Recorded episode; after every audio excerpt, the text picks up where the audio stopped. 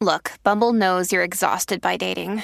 All the must not take yourself too seriously and 6 1 since that matters. And what do I even say other than hey? well, that's why they're introducing an all new Bumble with exciting features to make compatibility easier, starting the chat better, and dating safer. They've changed, so you don't have to.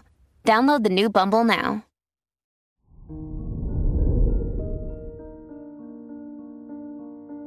Hello there, Taurus, and welcome to your horoscope for today, Friday, February 9th, 2024. As your chart ruler, Venus, conjuncts Mars in Capricorn and trines Uranus in your 9th and 12th houses, it's time to reconnect with your values and sense of direction.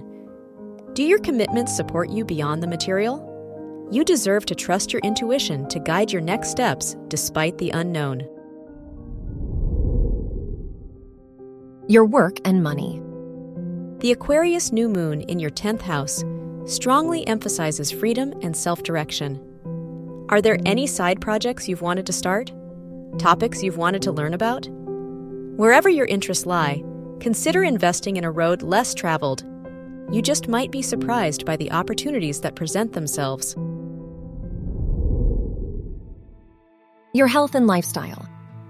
With the new moon squaring Uranus in your 10th and 12th houses, it's time to prioritize your hobbies and interests better. You're more likely to feel burnt out or intolerant of others' expectations, so be careful not to say anything you'll regret. Ultimately, giving yourself a chance to recharge is essential. Your love and dating. If you're single, your fifth house ruler's conjunction with Pluto in Aquarius encourages you to seek deep and meaningful connections. It's a good time to date and see where things go as long as you stay true to your values. Avoid jumping to conclusions or suppressing your true feelings if you're in a relationship. Wear purple for luck. Your lucky numbers are 2, 12, 30, and 44.